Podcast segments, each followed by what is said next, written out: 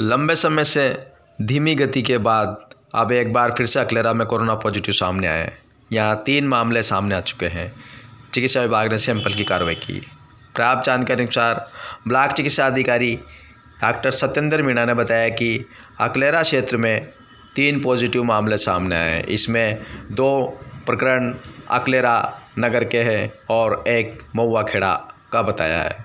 इस दौरान महावीर कॉलोनी से पॉजिटिव के परिवारजनों के आधा दर्जन सैंपल लेकर भेजे गए हैं। वहीं लगभग लंबे दिनों से अकलेरा क्षेत्र में कोरोना के मामले एक धीमी गति पर चल रहे थे, लेकिन अचानक से मामले सामने आने के बाद अब सैंपल की कार्रवाई तेज कर दी है।